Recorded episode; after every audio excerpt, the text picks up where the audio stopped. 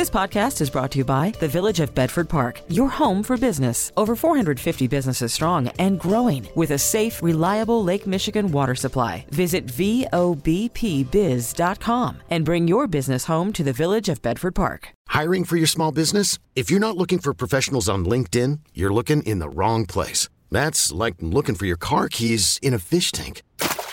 LinkedIn helps you hire professionals you can't find anywhere else, even those who aren't actively searching for a new job but might be open to the perfect role. In a given month, over 70% of LinkedIn users don't even visit other leading job sites. So start looking in the right place. With LinkedIn, you can hire professionals like a professional. Post your free job on linkedin.com slash recommend today.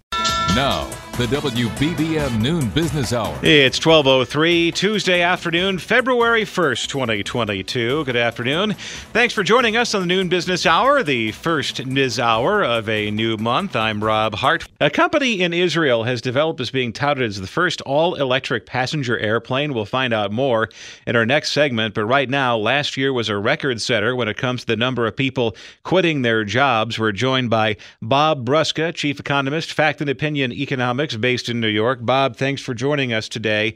Uh, the, the, the record number of quits last year is is an economic story, but it's also a psychology story. I mean, what drove people to quit their jobs in such massive numbers?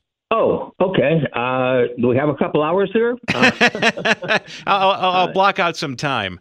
Yeah, no, it's it's a complicated story. I mean, some of it is um, you mentioned psychology. Some people are afraid of COVID, and uh, uh, for some people, it's a real fear. For some people, it's a real danger.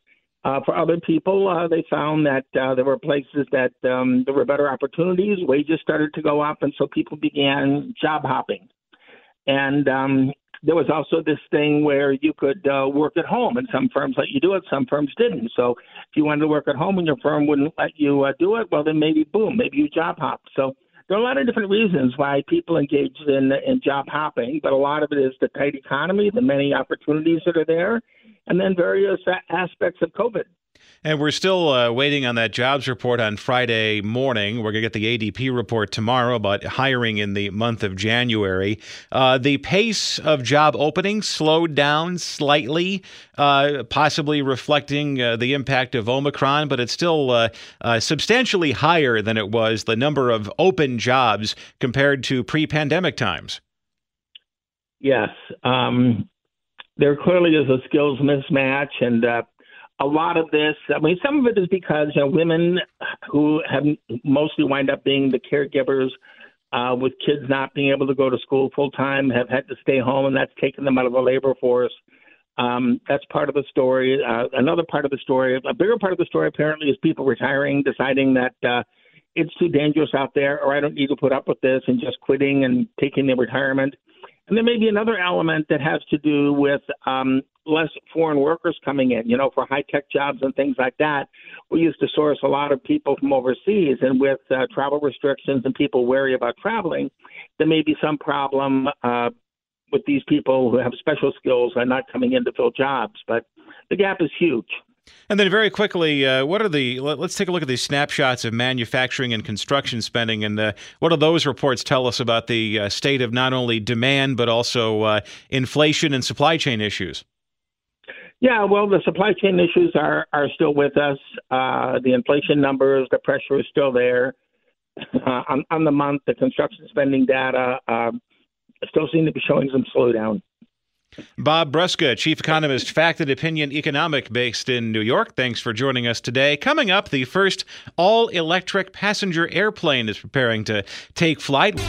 The WBBM Noon Business Hour continues. An all electric passenger aircraft could be taking its first flight within a matter of weeks. Let's get the latest now from Ken Goldstein, President KJG International Consulting based in Chicago. Ken, thanks for joining us today. Tell us all about the Alice. Well, the Alice is an interesting concept and actual uh, developing airplane. They've already done some taxi tests. It started by or developed by an Israeli company called Eviation and went through engine testing last week up in Arlington Municipal, Arlington Municipal Airport north of Seattle. One of the reasons they decided to go up there because there's a tremendous pool of talent, in the aviation industry because of Boeing, Amazon up there, and also the FAA has a regional office up there, which is important to get it certified. You're talking about an aircraft that is can hopefully fly for about an hour or about 440 miles, uh, which is kind of a short range. But they, the interesting thing here is they've got two contracts or orders from DHL for short cargo aircraft. Uh, that should be in 2024. And in 2023, Cape Air, which is a local carrier up in the Massachusetts area and also down in the Caribbean, flying from places like Boston to Nantucket, and talking of using it as almost like an air taxi. Uh, but this is an interesting concept, and electric aviation is coming around.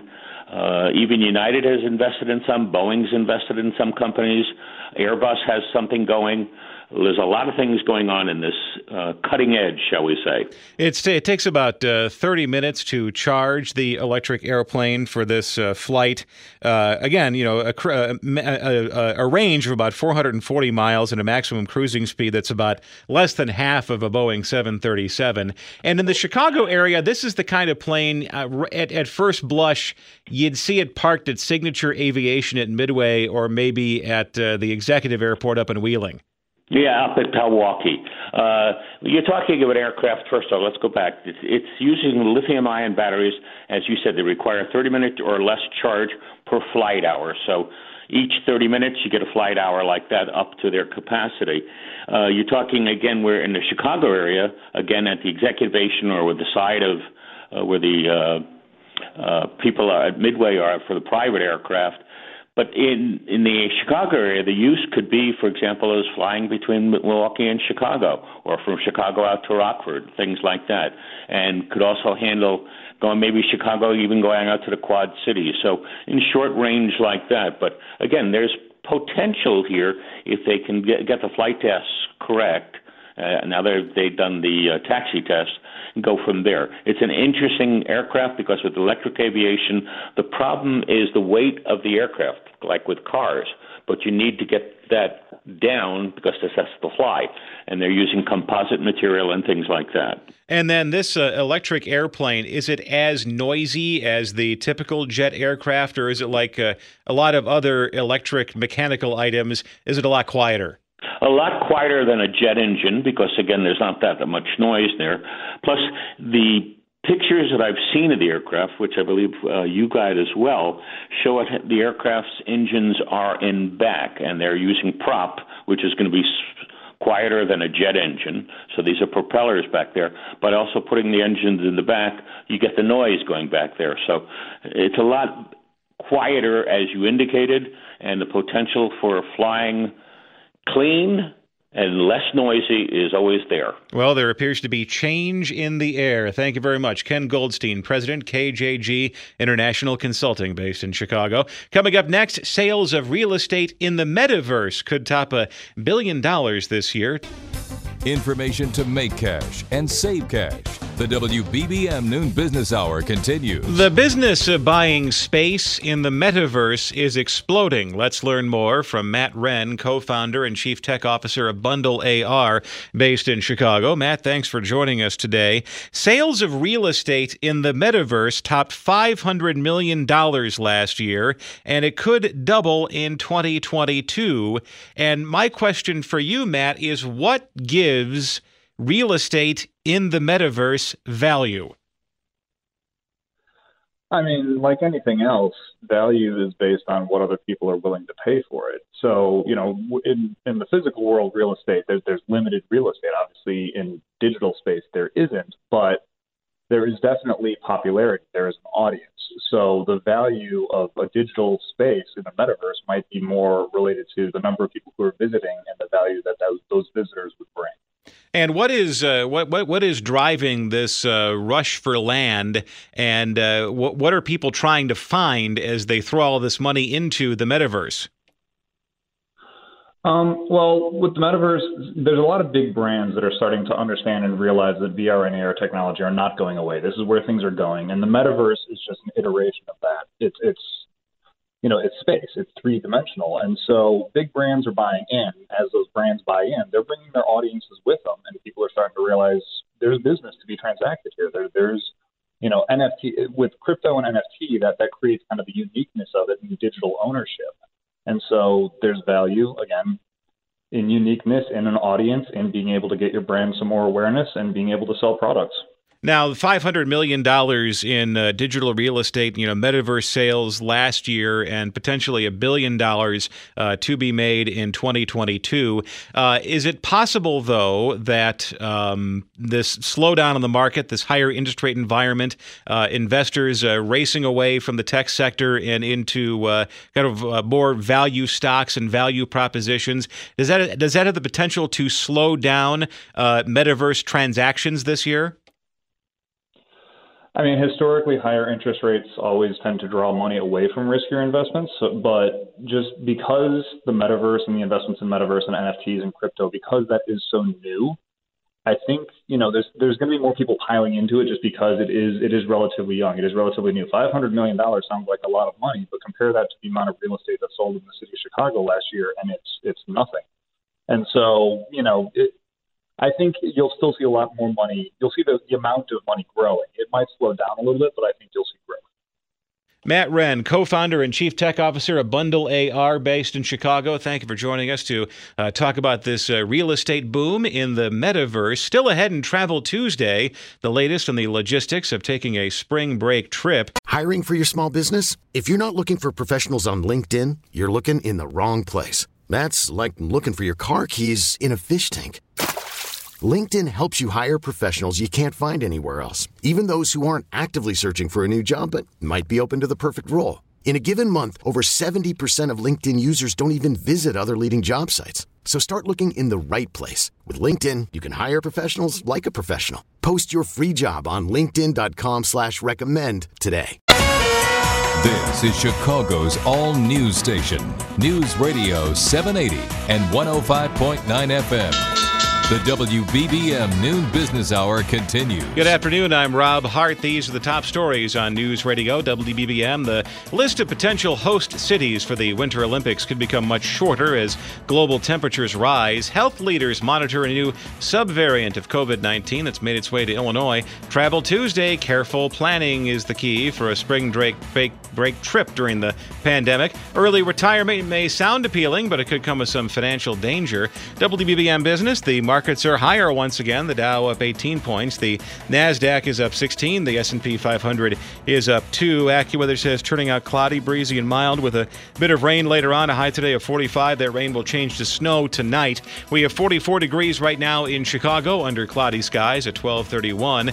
And topping our news at the half hour, the future of the Winter Olympics is a bit cloudy with more cities unable to stay cold enough to host the games. The story from CBS News correspondent Tina Kraus. Experts say by 2050, just 10 of the 19 past Winter Olympic cities will have suitable climates to sustain the Games. A lot of them are getting really, really warm not just really warm, but really warm really quickly. Forcing organizers and athletes to adapt. The snow is actually really amazing, the man made stuff. You have to be really aggressive with how you ride.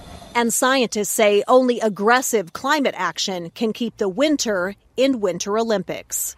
Tina Kraus, CBS News. The first confirmed case of the BA2 subvariant of the Omicron strain of COVID 19 has been detected in Illinois. Northwestern Medicine's Dr. Egon Ozer tells CBS 2 that cases were on a downward trend until the new variant arrived. Cases did uh, increase quickly, and then there's been sort of a stall in the in the decrease in cases. So we're, we're still watching that. Early research shows the substrain is more transmissible than the original Omicron variant, but that early research also says that the it's holding up well to vaccines. Markets are slightly higher today. We're joined now by Michael Palumbo, founder of MJP Capital and author of the book Calculated Risk, based in Chicago. Michael, thanks for joining us today. It's a brand new month, and it seems like uh, investors want to turn the page on January, but can they do that? Well, good afternoon, Robin. Thanks for having me on. You know, uh, we had that big rally. Actually, the last two business days, especially yesterday, was a rally of of a lot of the most beaten down stocks that were more speculative names uh, as opposed to the quality stocks. But everything everything went up at the end of uh, last month.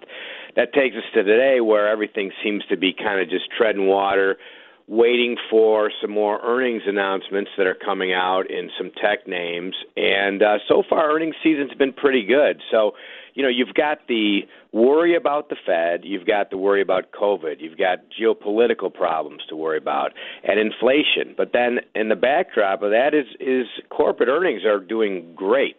So you're, I think you're going to see a lot of chop in February. Uh, in other words, a lot of uh, a lot of volatility, but going nowhere as the market digests all of these risks and the profitability of the of the companies uh, that have, have been coming out with earnings. So it's it's going to be a volatile month, but I don't think we're going to be going uh, one direction or the other a whole lot. I think it's just going to be a lot of chop. I mean, it sounds like a, one of those daily affirmations that you give yourself to reduce anxiety. But as far as the markets are concerned, there are some things you can control and there are some things you cannot control.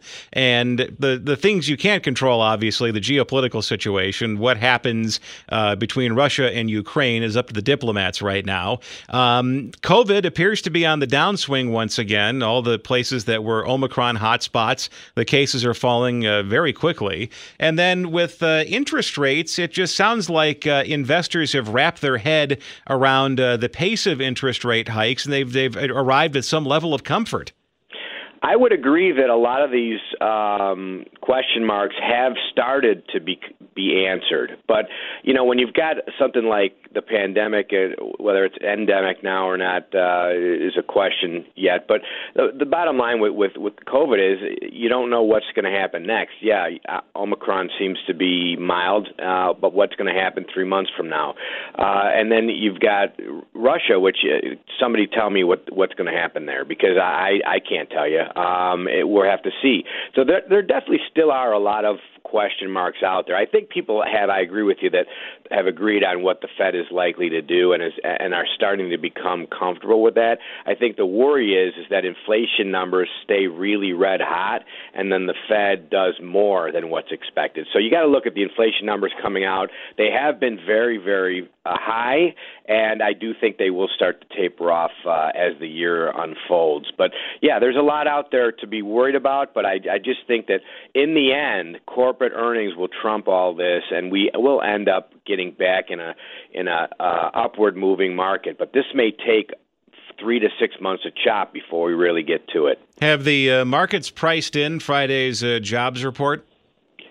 Um, I, well, I don't. I don't think that's possible at this point. I, I think that that right now, um, you know, you've you've got a market that just is digesting a huge run up after a terrible January. And at this point, I think it's just treading water, waiting for data like the jobs report, but waiting for other corporate earnings. And you'll see things start to move as we get more information going into February. But it's been through a lot already. That's why I really expect some chop for the next month or two, just because I hear so many prognosticators saying we're going straight back up, and then some saying, oh, this is just the beginning of a huge crash man, when I hear a lot of that, I, I just say, you know what? They're probably all wrong, and it's probably going to be a choppy market for the next couple months and then I do think we do resume a, a bull run, but but not after, not until this has to go. This has to pass. Well, thanks for joining us, Michael Palumbo, founder of MJP Capital, author of the book Calculated Risk, based in Chicago. Coming up next in Travel Tuesday, an update on the challenges of taking a trip during the pandemic. The WBBM Noon Business Hour continues. It's Travel Tuesday. Tuesday, spring break trips are coming up in the next month or so. Let's update the situation for those looking to get away with Joe Schwieterman professor of public services and director of the Chaddick Institute based in DePaul University. Joe, thanks for joining us today. Uh, first off, if you are uh, planning a spring break trip now and uh, surfing around looking for airfare uh, late March uh, into April, uh, what can you find right now? What's the status of airline schedules and their openings? Sure, it sure is a moving target. Airlines right now are hedging their bets. They're still nervous about spring break just due to the uh, you know the new variant, people's hesitations. We know Florida is going to be really strong. Uh, but uh, places like Cancun, uh, Puerto Rico, there's some real bargains out there. Uh, until the airlines have a better sense of if spring break is going to be uh, uh, as good as we hoped a few months ago. You know, with the uh, some of the recent developments. I will say, Florida, though, we can expect fares to go up dramatically in the next few weeks because all indications are that it's uh, it's the hottest market in air travel right now. And domestic uh, domestic travel, that's got to be make it or break it time for the airline industry because business travel is yet to come back. That's right, and we've seen uh, one forecast after another uh, miss the mark, where we have, uh, you know, less uh, less convention travel in particular. Uh, I will say though that uh, the indications are, are pretty good that come April, May, we're going to be set for a really good summer. Uh, probably business travel, we think coming back to about 60% of pre-pandemic, which which may not sound great, but that's that's certainly better than 30. So the airlines are really expected to make some money this summer. But spring break is going to be hot and cold. Some markets really strong, others uh, international, for example, are pretty weak. The uh, the industry, do they in their modeling or their projections, is it, is it, does the potential exist? um, for the vaccinations for children under five uh, to really supercharge uh, airline demand. That you have some families that were sitting on the sidelines uh, waiting for their uh, their their youngest children to get fully vaccinated before they started uh, venturing out again. Yeah, no question. I think it's uh, sometimes less concern about. Um, uh, I mean, the fact that with the vaccine you can actually still spread the virus, so there's a lot of uh, you know, sort of hesitation when you're uh, you have some uncertainty. Well, yeah, but with the new uh, child vaccines coming out, uh, the stock market's been good, unemployment's low, uh, all the signs look pretty good. Um, you know, the uh, uh, we've said that before. we have more variants coming out, but uh, based on what we saw at Christmas, uh, that pent up demand is really something uh, something right now. What uh, advice do you have for travelers who do have a spring break trip planned? Um, but also have that worry in the back of their mind that they're going to get that phone call, you know, the day before travel day. Guess what? Your flight's been canceled. Well, I think airlines have built back some trust with the new flexible ticket policies. That if something happens with a, another surge, they've uh, been pretty good lately about allowing you to change your trip. Sometimes you can't change the destination, but you can change the date uh, at no cost if you're not in basic economy. So that's a good thing. Uh, we also know that um, try to book a flight uh, if you can where maybe it's not the last flight out. So if your flight gets canceled, uh, they can put you on a later flight or, or stay flexible because that's a new reality we're seeing that really surprises people. Where airlines completely uh, change their schedule five or six weeks out, move people around, and that can be uh, pretty jarring. And also, uh, you know, really make sure that uh, your flight is not, uh, you know, very uh, close up against uh, the next thing on your itinerary, where it's a, whether it's a bus or a cruise ship arrival or departure. Joe Schwieterman, professor of public services and director of the Chaddick Institute at DePaul University. Thanks for joining us today. Join us at this time tomorrow for Personal Finance Wednesday, and still to come, taking the risks out of early retirement. You know, the idea of retiring early does have its appeal, but there are some important things to be aware of. Let's get some insight now from Tony Ogorek, the founder of Ogorek Wealth Management based in Buffalo, New York. Tony, thank you for joining us today.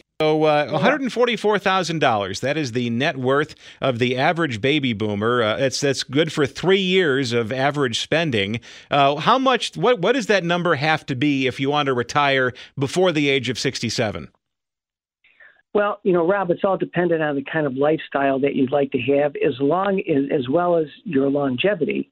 Um, and I, I think it's really important for people to understand that just looking at a number in, in isolation can really be misleading because let's face it, you know, uh, over the past 15 years, inflation's averaged about 2% a year. Now all of a sudden we're at 7% a year. And if you were betting on just 2% inflation over the next 10, 20, 30 years that you're planning on being retired, and it's significantly higher, you're going to be in a world of trouble. So I think, you know, in, instead of looking at a number, I think it's probably best to look at your age. And one of the most significant sources of income a lot of people have is their Social Security. Now, they let you, re, you know, take early retirement before your full retirement age at 62. The problem with that is you give up a significant amount of benefits over your lifetime. So, you know, if you're dependent on Social Security for a fair amount of income, probably doesn't make sense to retire prior to your full retirement age. Thanks for joining us, Tony Ogorek, founder of Ogorek Wealth Management based in Buffalo, New York. Glad we can uh, connect. If you missed any part of today's show, you can go to our stream and just skip back to the time you want. There's a pause and rewind function that works both online and with the Audacy app. T-Mobile has invested billions to light up America's largest 5G network from big cities to small towns, including right here in yours. And great coverage is just the beginning. Right now, families and small businesses can save up to 20% versus AT&T and Verizon when they switch. Visit your local T-Mobile store today.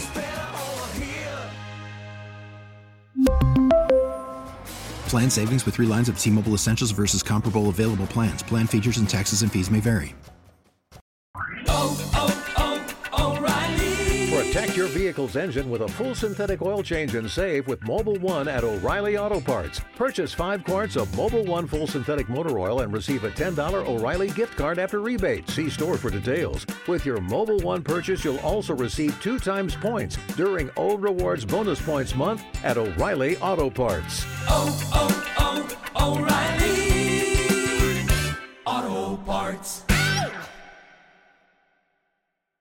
Now, with the MLB app, you can get baseball your way. Pick your favorite team, your favorite players, and get customized highlights, stories, and breaking news right on your home feed. Follow the action with Gameday, where 3D replays add another dimension. Plus, notifications can keep you connected to every pitch, every hit, every game. The MLB app. Baseball, your way. Download it now for free from the App Store or Google Play. Blackout and other restrictions apply. Major League Baseball trademarks used with permission.